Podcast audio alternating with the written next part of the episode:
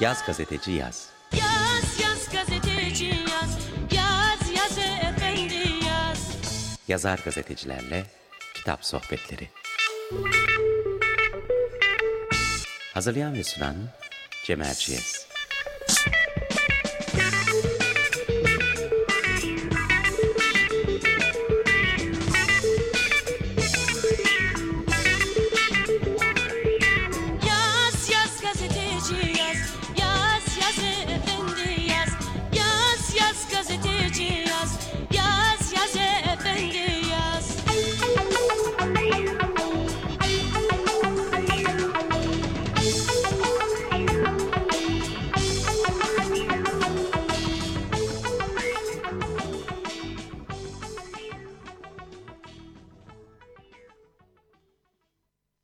Merhabalar, Yaz Gazeteci Yaz'da bugün konuğum Şenay Aydemir. Şenay hoş geldin. Hoş bulduk.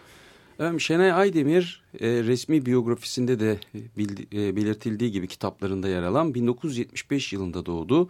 1996 yılından bu yana film eleştirileri yazıyor. Kendisi bir sinema yazarı, aynı zamanda kitap gazetecisi, aynı zamanda da kitapları olan bir yazar gazeteci. 1997-2014 yılları arasında sırasıyla Evrensel, Referans ve Radikal gazetelerinde çalıştı. Ben kendisini Radikal'de iyi bir sinema yazarı ve becerikli pratik bir editör olarak tanıdım.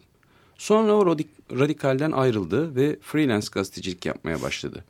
O güne kadar pek çok sinema kitabına katkıda bulunmuştu. Ama kendi kitaplarını da işsiz kaldıktan sonra yazdı. Önce Can Yayınları'ndan Organik Bozukluk 21. Yüzyılda Tembellik Hakkı adlı kitabı çıktı. Daha sonra da 100 Sinema Klişesi Ağaç Kakan Yayınları'ndan yayınlandı. Şenay Aydemir şu sıralar Gazete Duvar'a düzenli olarak sinema yazıları yazıyor. Posta Kitap Eki'ni yönetiyor ve Yeni E Kültür Sanat Dergisi'ni hazırlayan ekibin içinde yer alıyor. Şenay freelance gazeteci olduğunu söyledim ama şöyle saydığımız zaman hiç de fena gözükmüyor. Üç tane e, kurumsal yerde düzenli olarak çalışıyorsun. E, şeyden ana medyada maaşlı gazetecilikten buraya uzanan e, kısa ama zorlu bir yol olmuş olmalı. Nasıl e, sağladın bu düzeni? Nasıl oldu radikalden ayrıldıktan sonraki günlerin? Aslında yani ben e, radikalden ayrıldıktan sonra e, yani bir süre dinlenmeye karar vermiştim. Çünkü 17 yıl boyunca aralıksız haftada 6 gün çalışmak e, sen de biliyorsun fiziksel olarak da yani onu bir işin dışına çıkmadan insan anlayamıyor. Bırak, Evet. Bırakınca dışarıda mutlu bir dünya varmışı keşfediyor insan ve e, bir süre çalışmayı düşünmüyordum açıkçası ama o süre benim umduğumdan çok uzun sürdü. 20 ay falan sürdü. Yani 20 e, ay bayağı fiilen işsiz evet, kalmış oldun Tabii yani tabii böyle. 20 ay boyunca herhangi bir e, Tık yok iş şeklinde. bulamadım. Freelance işte bulamadım. Yani e, yeniden medyaya dönme konusunda çok kararlı değildim açıkçası ama freelance iş de bulamadım. Ama, E, 20. ayda e, hatta e, tazminatımın son 1500 lirası kalmışken posta kitap eki geldi. Biraz kıl sıkışmayınca hızı, hızı yetişmezmiş gibi bir durum oldu. E, yani e, 2016 Mart'ında ben 2015 pardon 2014 Haziran'ında ayrıldım. 2016 Mart'ında 22 ay hatta 21 ay sonra Posta Kitap Eki için Çalışmaya e, başladın. çalışmaya başladım. O arada, Ondan sonra e, işler bir şekilde Ondan düzene sonra girdi. bir şekilde hani e, gazete duvar kuruldu. Oradaki arkadaşların çoğu radikalden e, arkadaşlar da tanıyordum. Onlar e, bana e, orada sinema yazarlığı yapıp yapmayacağımı teklif ettiler. Ben de zaten hani düzenli olarak sinema yazmak istiyordum bir yerde. Haftalık e, yazmak istiyordum. E, daha sonra derken e, Yeni Dergisi de benim yıllar önce Evrensel'de çalışırken o zaman KHK ile kapatılan Ev- Yeni Evrensel Kültür Dergisi e, zamanında e, be- beraber çalıştığımız bir ekiple Bahadır Özgür ve Hakkı Özdal'la birlikte e, böyle bir yeni e, dergisinin de e, bir ucundan tutalım. Yani evrensel kültür kapatıldıktan sonra yeni E adıyla hayatına devam etti. Evet öyle bir yeni e, adlı yeni bir dergi e, Evet. ku- kuruldu. kuruldu ve Siz de eski evrensel kültürcüler olarak e, Voltron'u oluşturduğunuz bir araya geldiniz Evet, ve bu işe yani sahip biraz çıktınız. hani o çünkü bizim kendimizi bir anlamda var ettiğimiz bir dergiydi. Benim yazı yazma serüvenimde çok önemli bir e, mihenk taşıdır. E, Evrensel Kültür Dergisi ilk yazılarım e, ilk önemli yazılarım oralarda yayınlandı. Benim için bir okuldu. Dolayısıyla bir vefa yani bunun, onun çok böyle bir ticari, şey, ekonomik olarak çok bir şey olmasa da bir vefa ve beni Evet.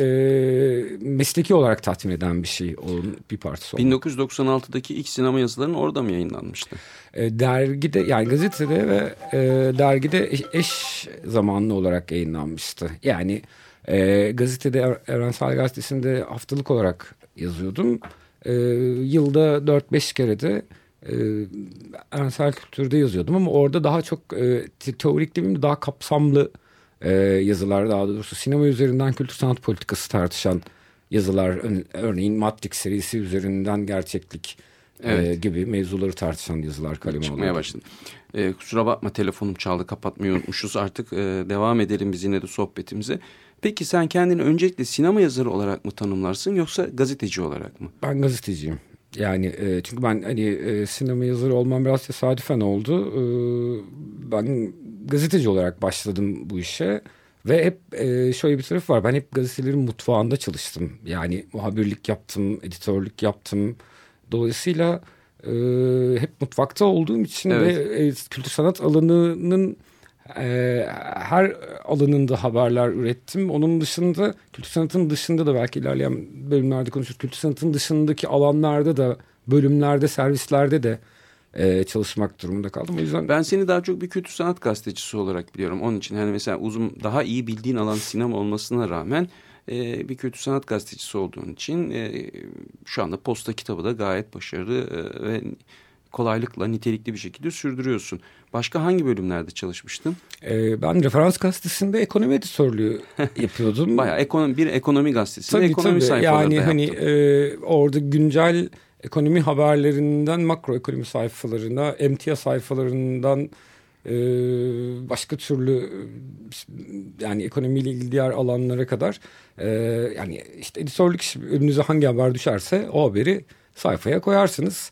E, o ilk yani referansta iş görüşmesine gittiğimde öyle konuşmuştuk. O sonraları e, benim aynı zamanda sinema yazarı olduğumu e, keşfedilmesiyle beraber hadi sen haftada bir gün izin verelim sana öğlene kadar git film izle bize film de yaz denildi bir süre sonra birkaç ay sonra ben ekstra bir şey olarak kendi özel alanım olduğu için gidip e, haftada bir izin alıp bir film seçip onun basın gösterimine gidip sonra e, referansta da yazmaya başladım. İlerleyen dönemlerde referansın hafta sonu gazetesi, referans bir hafta sonu gazetesi, e, cumartesi pazar tek bir gazete çıkarıyordu. E, oraya doğru kaydırıldım. Orada kültür sanat içerikleri daha lifestyle bir e, yani ekonomi magazini yapan ama aynı zamanda kültür sanat alanına da giren işler olduğu için e, oradaki birinci yıldan sonra e, yine oraya doğru kaydım. Ama evrenselde çalıştığım zamanlarda da çünkü e, hani küçük gazetelerin dar kadrolu olur ve o yıllık izin şeyinde e, dış haberler hariç herhalde bütün servislerde karşılıklı olarak dönüyorduk. Yani e, bir hafta spor sa- sayfası yapıp sonra ertesi E hafta Peki bu politika bir, sayfası. bir uzmanlık işi değil midir? Yani spor sayfası yapmak, ekonomi yapmak, e, politika yapmak, kültür sanat yapmak nasıl böyle bir e, dönülebiliyor? e, Kolaylıkla farklı alanlara girilebiliyor. Şöyle uzmanlık diye böyle bir soru sorayım Ee, sana. Ben mesela gazetecilerin e, bu kadar profesyonelleşmesinin çok e, hani belli bir alanda ve o alanın dışında bilgi e, birik hafıza biriktirmemelerini doğru bulmam açıkçası. Yani gazeteciyseniz e, siyasette de ne olduğunu gün gün takip ediyor olmanız lazım. Sporda da ne olduğunu gün gün takip ediyor olmanız lazım. Dolayısıyla ben biraz öyleyim. Yani sporda da ne oluyor gün gün takip ederim. Ekonomide ne oluyor gün gün takip ederim.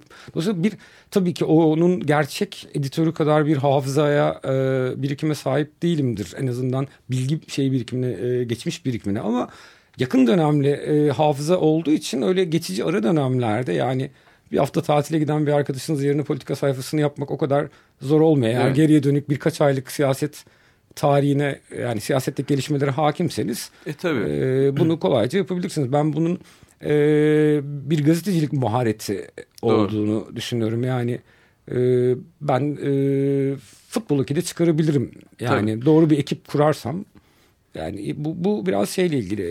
e, Temel bilgiyle ilgili yani temel Evet. gazetecilik bilgisine, temel editörlük bilgisine ve ilkelerine, kurallarına e, hakim olduktan sonra zaten önündeki sayfaların da e, çerçevesi belli. Ona göre kararlar verip onları düzenleyip yapabiliyorsun. Yani böyle bir şeyden bahsediyorsun. Aynen öyle. Ben bir de e, her gazetenin bir aklı olduğunu inanırım.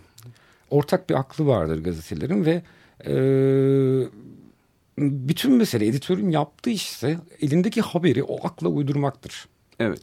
E, dolayısıyla o aklı bilirseniz elinizdeki malzemenin ne olduğunu çok bir önemi de kalmaz. Yani yaptığınız şey aslında bir kültür sanat haberi ya da bir politika haberi. Ona şekil verip o gazetenin aklına, yayın çizgisine, diline uydurmaktır aslında. Ya profesyonel bir iş tabii gazetecilikte. Şimdi bunu vurgulamış oluyorsun. Benim de sana sormak istediğim sorulardan birisi şuydu. Yani sen evrenselde yani muhalif medyada e, başlamış e, ol, başladın gazeteciliğe. Sonra uzun yıllar ana medyada çalıştın. Kendini sosyalist olarak tanımlayan bir insanın ana medyada çalışmasının da güçlükleri var mı yok mu nasıl oluyor? Ekmek parası diyelim. Yok. Şöyle bir taraf var. Ben ona, ona Ya bunu seni sıkıştırmak için Yok, sorduğum bir a- soru değil bu. Gerçekten ana- hani temel gazeteciliğe dair temel e, konulardan birisi olduğunu düşünüyorum. e, ana akım medyanın kıyısında çalıştım ben ama daha ağırlıklı olarak. Hani referans bir branş gazetesiydi, bir ekonomi gazetesiydi. Ve ben hani ekonomi okuduğum için de benim ilgi alanıma giren bir şeydi. Ama tabii ki arada şöyle bir fark vardı. Örneğin bir TÜSİAD haberi e, geldiğinde önünüze e, ve TÜSİAD diyelim ki ekonomiyle ilgili bir e, taleplerde bulunuyorsa evrenselde bunun başlığını TÜSİAD'tan emekçiyi yıkacak talepler diye atardınız. E, referansta da TÜSİAD'tan ekonomiyi kurtaracak öneriler diye. Bu, demin Bu gazetenin aklı dediğim şey budur. Aslında Evet. metin aynıdır. Ee, hani bunu bu benim mesleğimle ilgili kurduğum bir şey. Yani mesleği düzgün yapmakla ilgili bir şey. Ama öbür taraftan ben şeye e, dikkat etmeye çalıştım kendi adıma. Yani e, özellikle evrenselden ayrıldıktan sonraki bölümde e, birlikte çalıştığımızda da e, tanık olmuşsundur. E, ben e, bir e, yaptığım işin bir basit bir iş olduğunu ve ben hani bir yere bir gazeteye 8 saatimi 10 saatimi satıyorsam bunun kendime ait e, 14-16 saati satın almakla ilgili olduğunu yani basit bir emekçi gibi yaklaştım mevzuya ve hep öyle kurmaya çalıştım. E, hani hatırlarsan sana da bir kere bir toplantıya girmem istediğinde benim maaşım yetmez o toplantıya girme.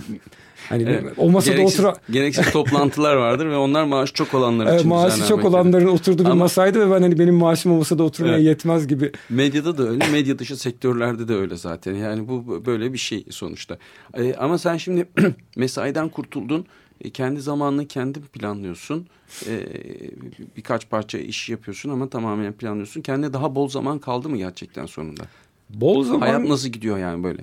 Şu an zaman açısından bir sıkıntı yok. Yalnız bunun da bir e, belki ben böyle bir e, şu an öyle bir ara dönemde e, yaşıyorum. Mesela ilk başlarda ilk iki yıl, üç yıl e, o boş zamanı verimli bir şekilde değerlendirdim.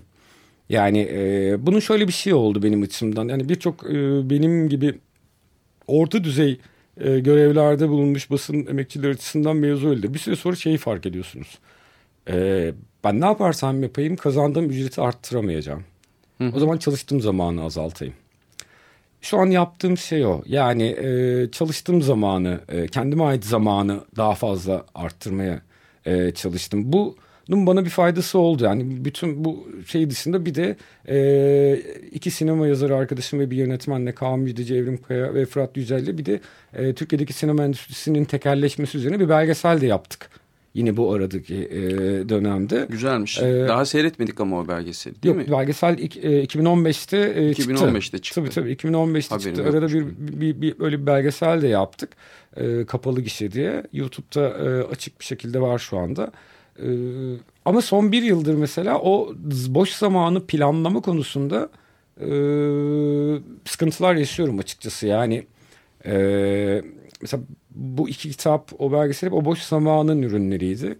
E, şimdi biraz o boş zamanı boş geç, mi geçiriyorum acaba diye e çünkü kendime üçüncü, soruyorum. Üçüncü bir kitabı harıl harıl yazıyor olman lazım şu anda. Çünkü ben de lafı oraya bağlayacaktım. O boş zaman işte en azından iki tane güzel kitap. En azından dememin sebebi kapalı gişeyi bilmiyordum ve bir de belgeseli e, ürünü vermeni sağlamış. Bu bakımdan harika.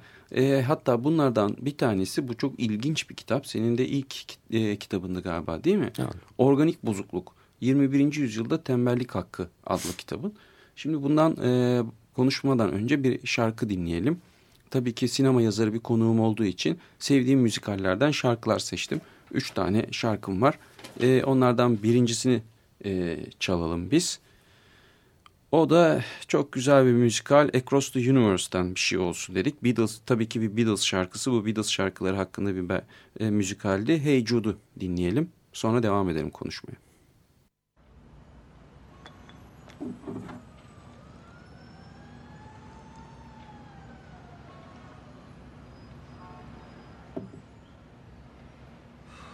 Last call, pal.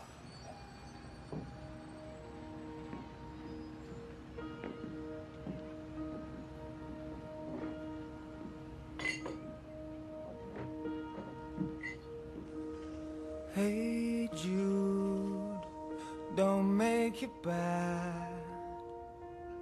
Take a sad song and make it better.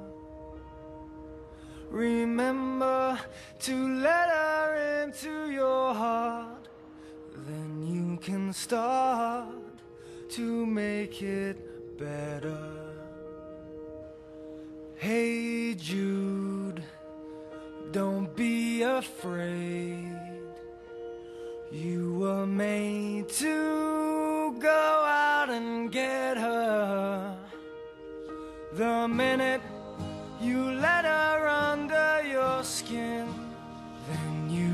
begin to make it better.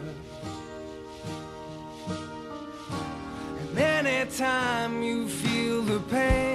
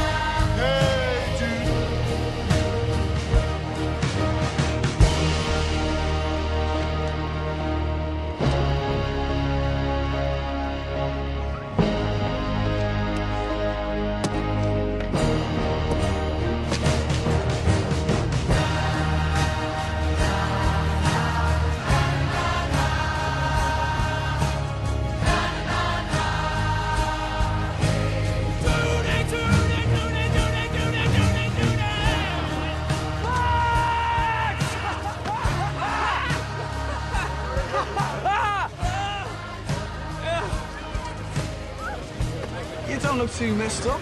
Yeah, well, everything below the neck works fine. Evet, Yaz Gazeteci Yaz devam ediyor. Ben Cem Erciyes, konuğum Şenay Aydemir. Şenay Aydemir'le e, gazeteciliği bıraktıktan sonra demeyeyim, ara verdikten sonra yazdığı kitapları konuşuyoruz. Organik bozukluktan bahsediyorduk. Organik bozukluk 21. yüzyılda tembellik hakkı alt başlığını taşıyor. Şimdi bu tembellik hakkı tabii bizim Marksist literatürden aşina olduğumuz bir kavram. Organik bozukluk nedir? Organik bozukluk e, Tembel Hakkı'nın yazarı Laforge'un e, kitapta tanımladı çalışmayı e, yönelik bir tanımlaması. Yani çalışmanın bir tür organik bozukluk olduğunu e, belirtiyor. Yani ben tabii burada bir e, hani okumayanlar için bir e, şey yapayım. Hani bu e, böyle Laforge'un gibi bir, bir teorik kitap değil. Aslında oradaki tembellik hakkı kavramını böyle bugünün günlük pratiği içerisinde nasıl e, gerçekleştirilebilir ya da gerçekleştirilme olanağı var mıdır?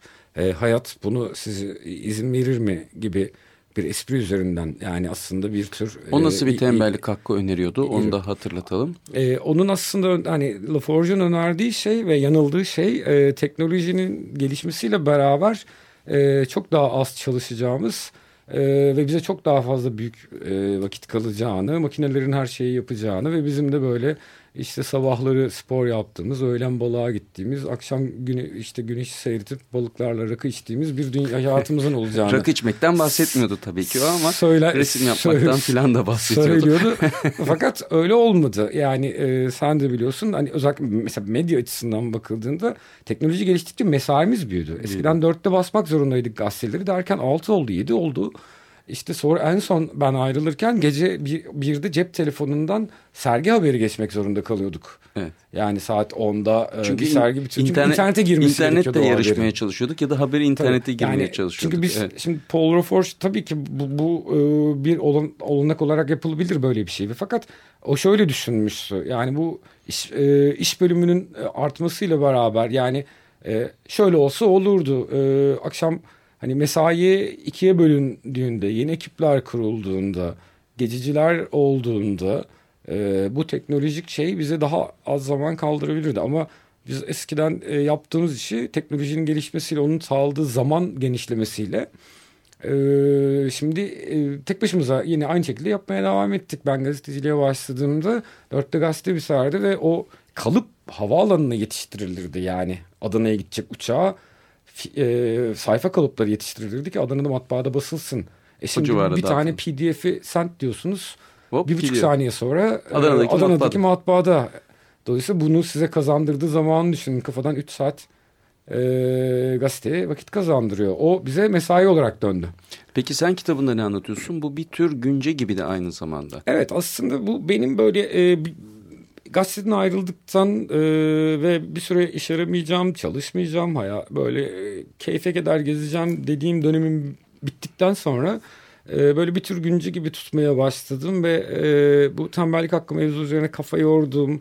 Aslında bir makale olarak başladım ama o makalenin böyle giderek alt başlıkları bir sürü alt başlığa açıldığı Sonra bu alt başlığın hepsinin ayrıca ilgiyi hak ettiğini fark ettiğimde de e, biraz daha uzun bir metne dönüştürdüğüm bir e, şey oldu.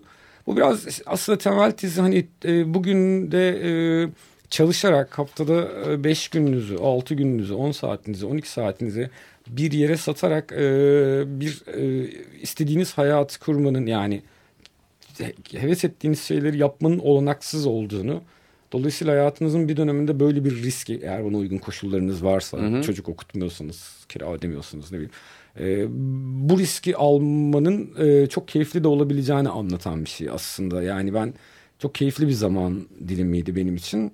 E, biraz o keyfi ve onun sonlara doğru da açmazlarını yani o e, piyasa e, hayatının işte tüketim zorlamalarının nasıl bir süre sonra e, bizi açmaza e, götürebildiğini işte e, abi akşam işte çıkıp iki kadeh atalım mı ya ya ben gelmeyeyim çünkü o be- belirsiz ekonomik belirsizliğin bir süre sonra böyle bir terse doğru dönmeye başladığını anlatan ve tür böyle kendi deneyimlerim ama etrafındaki gözlemleri de onun içerisine eklediğim e, bir günce gibi bir şey. Yani bu tabii sen burada e, kitabında onu anlatıyorsun. Yani o boş zamanını değerlendirmeye çalışıyor anlatıcı.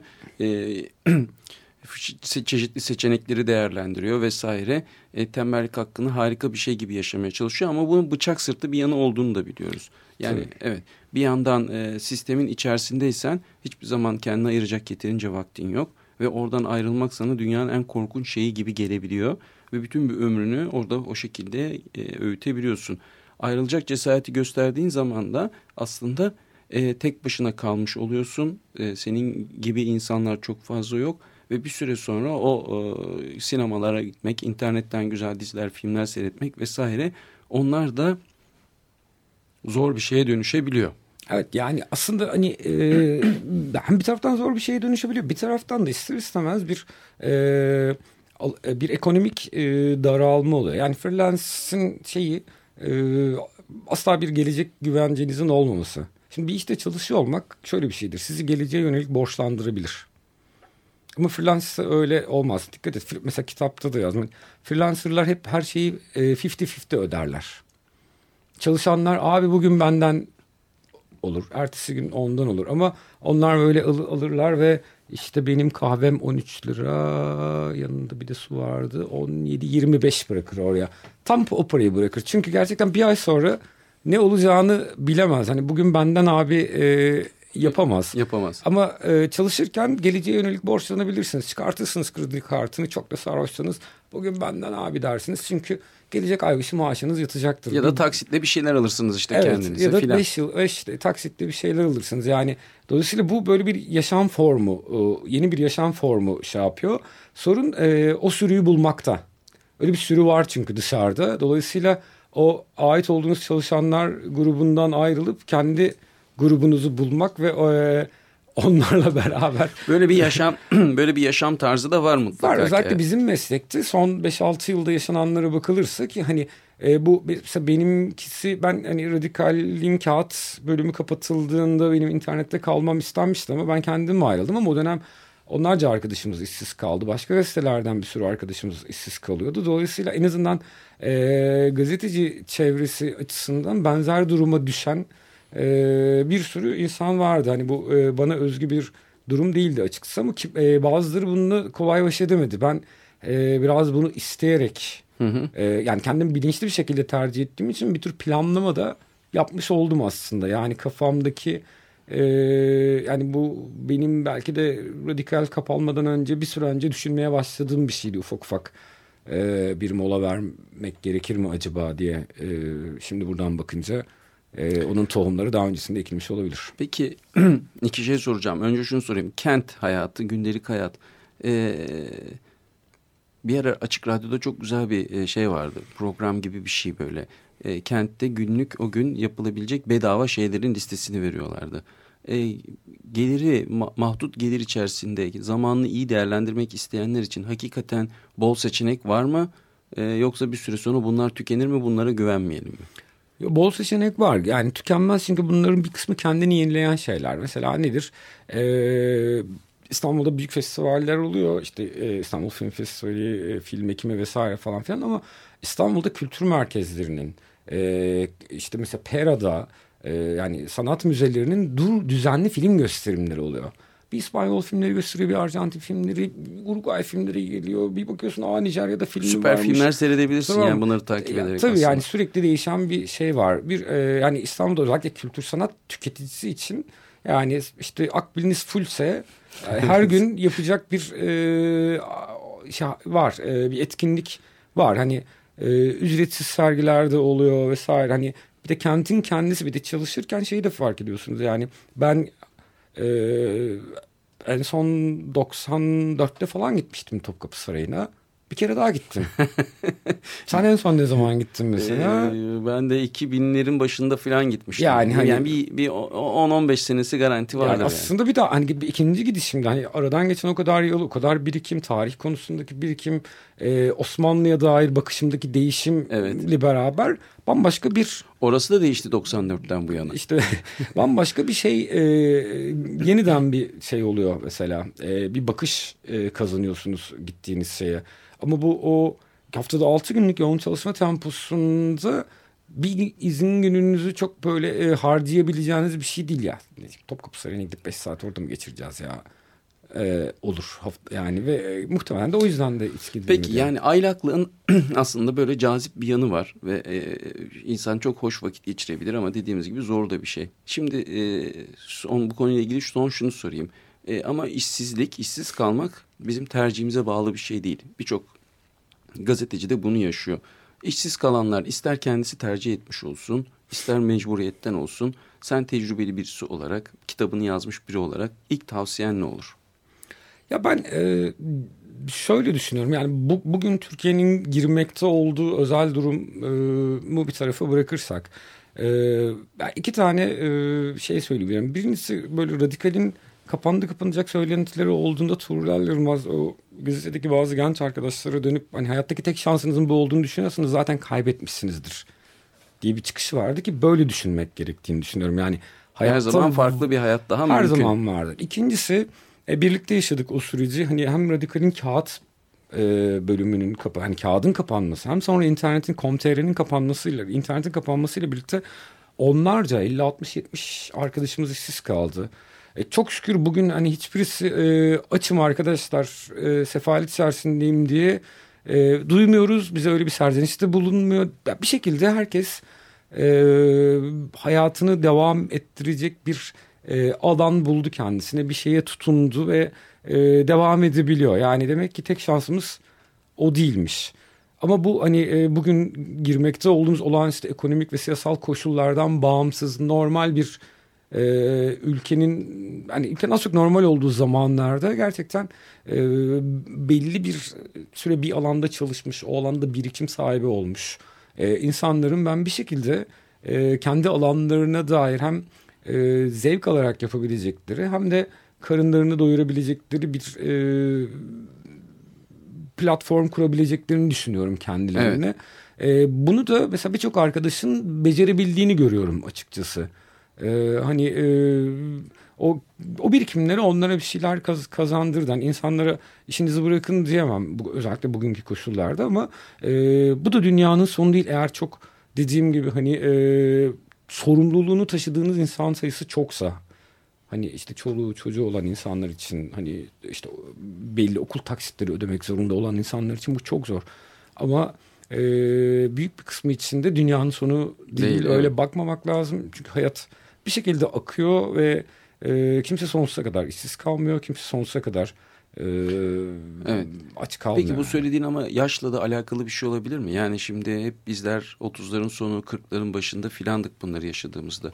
Ya peki 50'lerin sonu 60'ların başında olsan yine aynı şeyler e, geçerli olur mu? Vakaları bir hatırlamaya çalışarak cevap verelim. emekli olmuş olurduk o zaman belki O zaman olmaz. da, ama şimdi bizim o zaman da akbili dolduracak bir emekli maaşımız Evet, olurdu. Benim diyorsun. açımdan Okey ben mesela, aldım cevabı. Benim için bir emeklilik sorunu var mesela. Yani benim e, geride ödenmesi gereken bir 8-10 yıl daha sigortam ödenmesi gerekiyor. O yok. Şu an ödenmiyor. Dolayısıyla e, hani bu e, bu freelance dünyasının şu anki beni idare eden halinin e, 50 50 yıl yaşından sonra devam etmemesi ki 3 ay sonra da devam etmeyebilir gibi bir durumun e, öyle bir sıkıntısı olabilir yani bu e, bizim kuşak açısından şu an bir şey değil en azından benim açımdan bu Freelance çalışmak tabii Türkiye'de güç bir şey. Ee, birkaç hafta önce burada Burcu Karakaş vardı. O da başarıyla freelance çalışmayı sürdürebiliyor. Ayakta kalmış gazetecilerden birisi.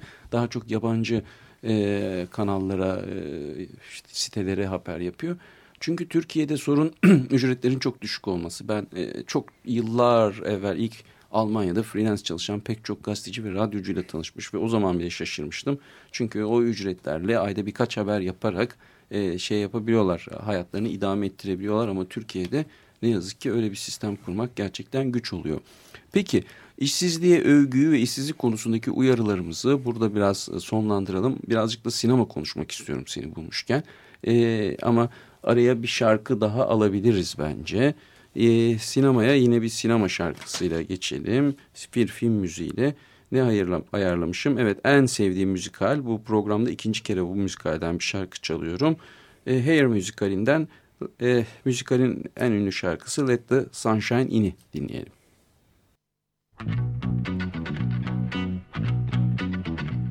We starve, look at one another short of breath, walking proudly in our winter coats, wearing smells from laboratories, facing a dying nation of moving paper fantasy, listening for the new told lies with lonely tunes. Somewhere inside something there is a rush of Greatness, who knows what stands in front of our lives? I fashion my future on films in space. Silence tells me secretly everything,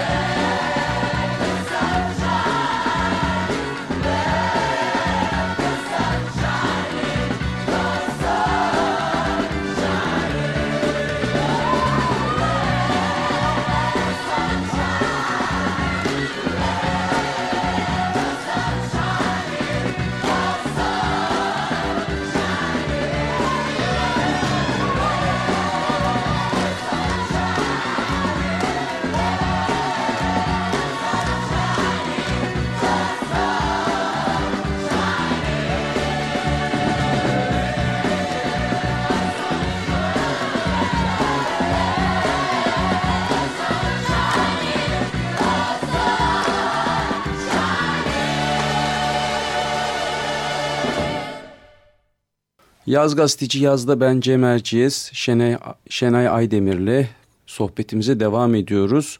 Az önce e, tembellik hakkından bol bol bahsettik. Artık biraz sinema konuşma vakti dedik. Çünkü Şenay Aydemir'in ikinci kitabı 100 Sinema Klişesi adını taşıyor. Filmler, yönetmenler, e, seyirciler ve eleştirmenler hak, alt başlığını taşıyan bir kitap. Şenay bu bir serinin bir parçası diye biliyorum ben değil mi? Başka Evet, e, yüz e, klişeleri de var bu yayın evinin. Evet Ağaç Kakan, Ağaç Kakan yayınlarının. Yayın, Ağaç Kakan yayınları böyle bir yüz klişesi e, serisi yapıyor. İşte yüz ilginç lakap, yüz e, işte bir değişik kitap, e, yüz şarkının öyküsü Murat Meriç'in yazdığı gibi.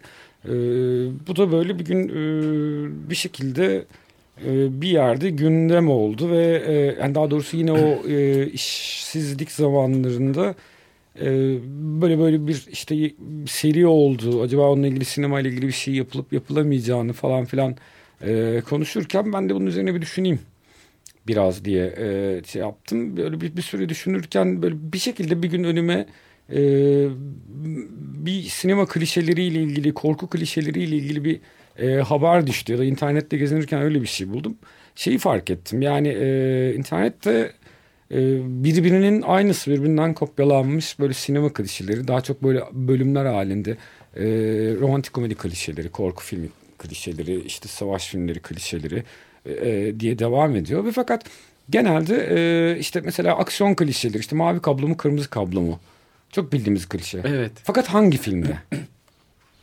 Şimdi o kadar yani klişenin şeyi de o. Yani o kadar kullanılıyor ki artık anonimleşiyor. Peki neden bu kadar çok kullanılıyor klişeler?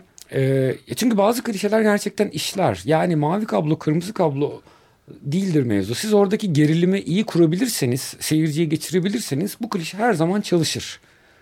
Yani sorun e, klişenin kullanılmasında değil kullanılma biçimindedir. Yani klişe aslında filmi biraz kurtaran ya da içinde olması Evet. gereken bir şey. Her filmde klişe vardır. Yani e, en art house filmlerde bile e, klişe bulabiliriz. O aslında bir tür böyle bir bağlantı noktasıdır. Bazıları çok kör gözüm parmağına olur ama hani işte romantik komedi formülü bellidir. Tanışırlar, kaynaşırlar, aşık olurlar, oğlan bir hata yapar, ayrılırlar sonra yalvararak geri döner.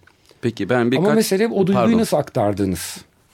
Ee, pardon böldüm ama birkaç örnek vermek istiyorum. Çünkü burada hakikaten 100 tane var. Ben bir 3-5 sayayım. Ee, Türk filmleri başlığı altında baş, bölümlere ayırmışsın. Ee, klişeleri de gruplamışsın ki klişemizi bulmak kolay oluyor burada. Türk filmleri başlığı altında fakir ama mağrur genç, sevecen bahçıvan, dost canlısı aşçı, şaşkın kahya, ders veren madamlar klişeleri. Korku filmleri başlığı altında katiller hep maske takarlar. Türk korkularının başrol oyuncusu cinler. Romantik komedilerde gizlenen gerçekler, gergin aile tanışmaları, e, kadınların gay arkadaşları gibi. Efendime söyleyeyim aksiyonda e, hain devlet memuru, dibe vurmuş polis, salgın hastalıklar, kahramana dönüşen sıradan adam var. Efendime söyleyeyim e, yönetmen oyuncu klişeleri. Bunlar da birazcık artık e, perdenin gerisine dair şeyler. Yani sinema dünyasının kendi içine dair klişeler. E, seyirci anlamadıysa onun sorunu. Böyle giderse film yapamayacağız. Ödül önemli değil. Önemli olan filmin beğenilmesi gibi pek çok klişe var. Ben bunların e, e, kültür dünyasında pek çok insanın çok hoşuna gittiği bu kitabın bunun işte edebiyat, tiyatro vesaire benzerlerini oluşturmak için birilerinin hafiften harekete geçtiğini hatırlıyorum. Hatta Metin Celal e, Hürriyet'teki köşesinde edebiyat kli- klişelerine dair de bir küçük e, yazı yazmıştı. E, bu çünkü hani kültür dünyamızda hep e, kendini tekrar eden böyle şeyler var. Ama oradan devam edelim hakikaten.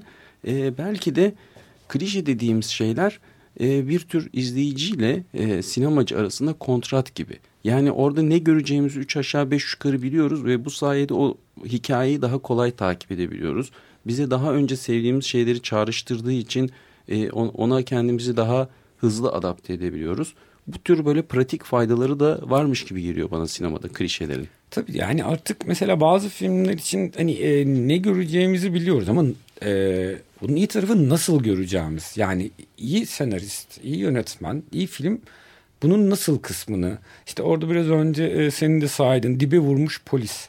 Bruce Willis'in bütün kariyeri bunun üzerine kurulu ama bitmedi o kariyer. Yani Bruce Willis hikayelerinin bütün kariyeri yani dibe vurmuş bir polis ya da baba ve onun tekrar yukarı kalkışı. Şimdi bu bir sinema klişesidir.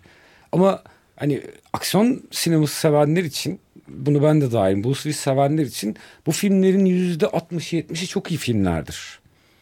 Çünkü temposu çok iyidir. Temposu iyidir. Bütün o klişe yani o Karakter inandırıcıdır onu seversin filan. Aynen öyle. Hani o klişeyi doğru kullanır. Ee, dolayısıyla hani burada bir e, klişeleri küçümsemek yerine e, benim asıl yapmaya çalıştığım şey bunların yani burada klişelerin büyük bir kısmı özellikle e, yönetmen, eleştirmen ve oyuncu şeyi dışında sinemaya dair büyük e, kısmı internette madde olarak bulunabilir şeyler. Ben özel olarak e, peki hangi filmde sorusunu Cevabını yanıt aradım. verdim. Çünkü bu da böyle YouTube'da böyle YouTube'un derinliklerinde gerçekten günlerce süren bir e, şey oldu. Mesela kötü kap bir sarışın. Tamam işte Ajda Pekkan. Hangi filmde ama? Kime? Hangi Türk filminde kime? Evet yani bunları bulmak için günlerce işte iyi kalpli bahçıvan evet yani Yeşilçam'da onlarcası var ama aklımızda yok. Kimse söyleyemez şu film dedi. Hangi filmde? Böyle uzun uzun... Nasıl e, buldun onları peki? Hafızanı zorlayarak mı? Ee, Yoksa iyi kalpli bahçıvan yani yazarak mesela mı ters, tersten gitmeye çalıştım bazen. Yani Bahçıvan'dan değil Filiz Akın'dan gittim. Yani böyle köşklü şatolu evlerden çok kim oynuyordu? Filiz Akın oynuyordu. E, Fatma Girik şey ama Hülya Koçyiğit'in köylü olduğu bir iki film vardı. Hangi filmlerde onlar köyden geliyorduk. Bir şehirde böyle bir konakta ona kötü muamele yapıyorlardı ama Bahçıvan koruyordu bunu falan. O filmi bulup oradan giderek 3-4 tane örnek buldum. Yani mesela hani e, bunlar bir tür zaman alıcı şeyler oldu. Çünkü gerçekten şeyi hatırlamak zordur yani. Hani klişeyi hatırlarız ama o klişenin hangi filmlerde olduğunu hani bunu denedim de çünkü. Yani işte bana bir tane aksiyon sineması e, aksiyon filmi klişesi söyle işte mavi kablo mu kırmızı kablo mu? Hangi filmde üç tane söyle dediğimde birden fazla söyleyen olmadı. Halbuki o kadar çok gördük ki. Evet.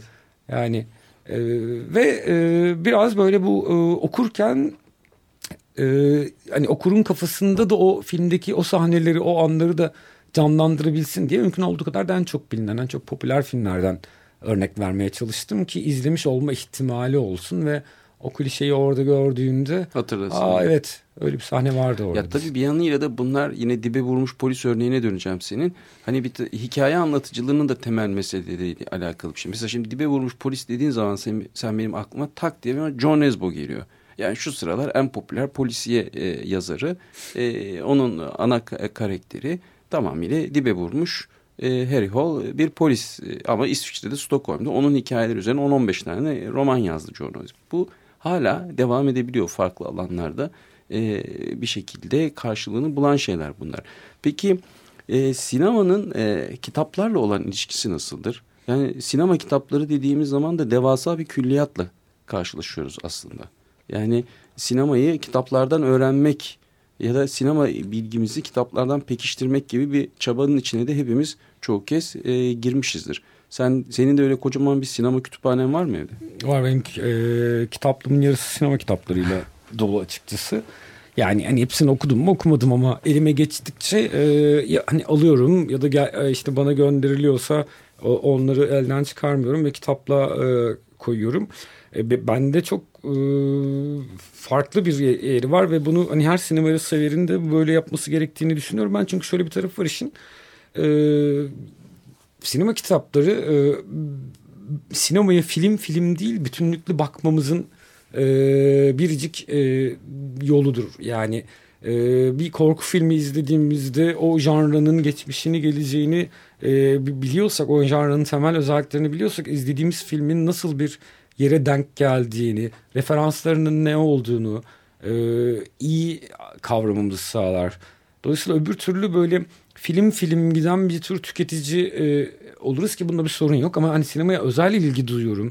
Sinema benim özel ilgi alanım. Sinemanın e, ne olduğunu anlamaya çalışıyorum. Sinemanın toplumla, kültürle, siyasetle, politikayla, tarihle ilgisine dair kafa yoruyorum e, diyenler için e, belli başlı sinema kitapları özellikle yani bu ölmeden önce izlemeniz gereken bin bir film gibi şeylerden bahsetmiyorum. Onlar internette her yerde otur listeler var ama e, belli başlı e, teorik demeyeyim ama daha böyle teorik yaklaşan sinemanın e, köklerini sosyolojiyle, tarihle, toplumla, siyasetle bağlayan kaynakların e, sinema seyir zevkini çok daha değiştirdiğini, e, izlediğimiz filmi anlama, anlamlandırma ve oturtma açısından çok e, önemli kanallar açtığını düşünüyorum açıkçası. Sinema yazarları için de tabii ki vazgeçilmez bir şey kitaplar. Yani sadece film çok sayıda film seyrederek sinema yazarı e, olamayız gibi geliyor Sinefil- bana. Sinefil, Sinefil oluruz. Yani sinefillerle sinema yazarları arasında böyle bir şey var. Yani insanlar Onu mesela- biraz açsana evet. Sinefil Ee, ayrı, sinema yazarı yani ayrı. sinema yazar hani sinefiller çok film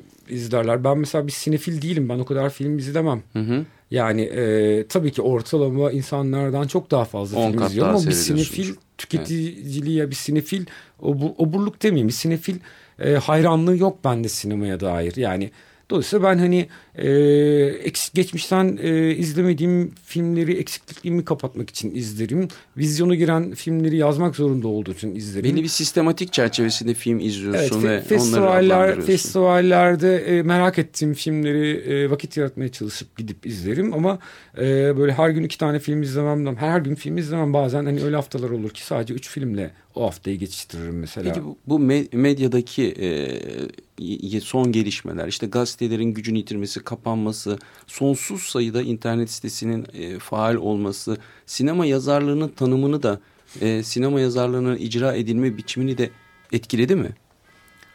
Ee, Valla e, sinema yazarlığının şöyle etkiledi biraz kolaylaştırdı açıkçası. Yani ben hani e, eski usul old school bir e, ekolden geldiğim için mesela internet siteleri demeyeyim ama bloglar e, böyle e, işte herkesin yani sinema ilgili yazmak isteyen herkesin e, yazıp koyduğu bir alan oldu. Bu, bunda bir sorun yok. Ama ben hala e, bu tür e, işlerin bir editoryal gözden geçmesi gerektiğini, bir yayın politikası çerçevesinde olması gerektiğini ve daha önemlisi e, birisinin yani bir kurumun e, yazacak kişiye o yetkiyi vermesi gerektiğini düşünüyorum. Yani sen bu işi yapıyorsun yıllardır bu işin içerisindesin buyur bizim için sinema yaz. Yani e, yayıncılıkla e, hobi arasında bir şey var. İnternet bunu çok karıştırıyor. Yani e, bazı mesela e, işte Film Lovers gibi, Beyaz Perde.com gibi yayıncılık yapan internet siteleri var. Yani burada yaz- e, bir editoryal grup var. Yazılar geliyor. O editoryal gözden geçiyoruz. O editörlerin e, tavsiyesiyle, isteğiyle sinema yazarları yazılarını gönderiyor. Onların görevlendirmesiyle o filme gidiyorlar, yazıyorlar. Burada bir yayıncılık faaliyeti var. Ama bir taraftan da e, blok mantığıyla işleyen ve herkesin istediğini yazdığı, benim de arada çok yararlandığım bir şey var. Bir de bu işte e, kısaca toparlarsak e, sinema yazarlığı para kazandırabilir bir iş değil. E, sen de e, sen de biliyorsun e, hani e, işte beraber çalışırken e. Radikal'de Uğur Vardan spor müdürü olduğu için maaş alırdı. Ben editör olduğum için maaş alırdım. Erman editör olduğu için, muhabir olduğu için maaş alırdı. Kimse bize sinema yazdığımız diye ekstra bir para ver. Yani sinema yazarı olduğumuz için orada değildik. Yok zaten o bütün e, yazarlar için geçer. Bütün Yani edebiyat yazarları, tiyatro Tabii. yazarları, e, müzik yazarları için de e, bu böyle. Dolayısıyla şey. hani sinema yazarlığının kendisi e, ekonomik olarak e, döndürülebilir bir e, döndürülebilir bir meslek değil. E, biz gazetecilik yaparak e, onun bir yan ürünü olarak sinema yazarı olduk. E, bugünkü arkadaşların işi daha zor çünkü öyle bir gazetecilik kanalı da kalmadı. Evet. E, internet medyası ne kadar gelir getiriyor, ne kadar geliri dönüşebiliyor bilmiyorum. Dolayısıyla e, böyle bir se- sevgi, ama ilgi var şu ama da var yani bir bir bir bir, bir şirkette ithalat e, müdür müdürü olarak çalışıp bir yandan sinema yazarlığı da yapamaz mı insan? Yapabilir tabii yani SİAD'ın e, bankalarda çalışan başka yerlerde çalışan. Onu soracağım. Siz var. Si- Sinema Yazarları Derneği SİAD'da mesela bu işi nasıl çözüyorsunuz? Yani bir e, blogda yazan kişi de SİAD'a başvurduğu zaman onu almıyor musunuz? Yani Almıyoruz. o aradaki farkı demin söylediğin gibi mi formüle etmeye Şimdi çalışıyorsunuz? bir zaten hani bir dört yıl e, düzenli olarak yazı yazma e, şart- Zorunluluğu var. zorunluluğu var. Dolayısıyla hani o e, dört yıl uzun zaman böyle bir iki yıl heves oluyor ama böyle bunu düzenli olarak sürdürebiliyor olmak zor. E, dört yılın sonunda da zaten hani dört yıl boyunca bir blogda bir e, kendi hazırladığı sitede e, yazı yazmış arkadaşların büyük bir kısmı dikkat çekiyorlar zaten. Dolayısıyla onları hani e, yayıncılık yapan internet sitelerinden koruyabildiğimiz bir iki tane sinema dergisinden yazmaları için öneriler geliyor zaten. Dolayısıyla onlar da bir şekilde yazmaya başlamış oluyorlar. Burada hani senin dediğin şey çok e, fazla olmuş olabilir ama zaman e, bunun kararını verecektir. Yani bu e, heveslendirici ama çok uzun sürdürmek için gerçekten hem sinemayı hem de yaptığınız işi çok sevmek lazım. E, Tamam. bu e, Yani şu- buradan şunu zaman. anlıyorum ki 4 yıl boyunca düzenli olarak sinema yazısı yazmayı başarmış, o sabrı göstermiş, o sevgiyi göstermiş birileri de Sinema Yazarları Derneği'ne başvurabilir. Ki. ki. zaten çoktan başvurmuştur. O dünyanın içerisinde de Tabii biraz tabii yani biraz or- girmiştir oradan da, yani tabii dijital e, medyadan da e, artık son birkaç yıldır ana yani kağıt medyasından çok dijital medyadan üyeler kabul ediliyor. Evet. Aslında süremiz bitti bir şarkı daha çalacak zamanımız var ama medyanın hali pülmelaliyle ilgili şeyler de hiç konuşmadık. Aslında konuştuk e, da sayılır. Genel değerlendirme yapar mısın Şenay sorusunu artık yutuyorum. Ve belki bir şarkı daha anons edeyim. Onu dinleyerek veda edelim diye düşünüyorum. Ne dersin? Olur. Peki Şenay Aydemir katıldığın için programımıza çok teşekkür ediyorum sana. Ve e, yine çok şahane bir e, müzikalden, şahane bir filmden bir şarkı çalalım. Biraz hüzünlü bir veda şarkısı bu zaten. Damdaki Kemancı'dan Ane Tevka'yla biz de dinleyicilerimize veda ediyoruz. Hoşçakalın. Hoşçakalın.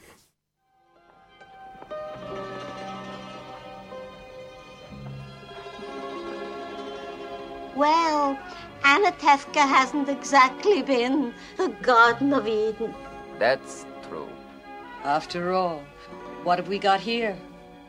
A little bit of this, a little bit of that, A pot. A pan. A broom. A hat.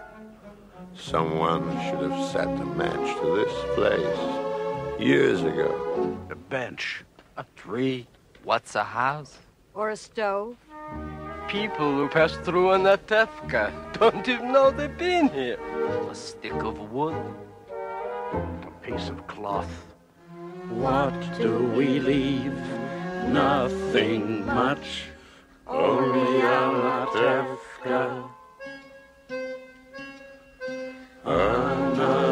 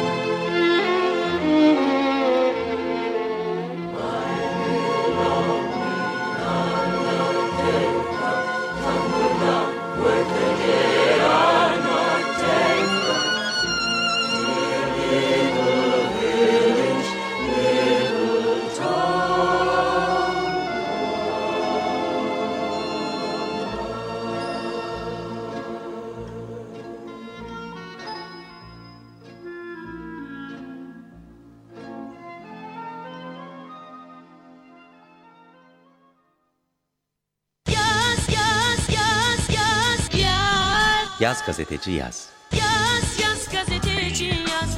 Yaz, yaz efendi yaz. Yazar gazetecilerle kitap sohbetleri. Hazırlayan ve sunan Cemal Çiğez.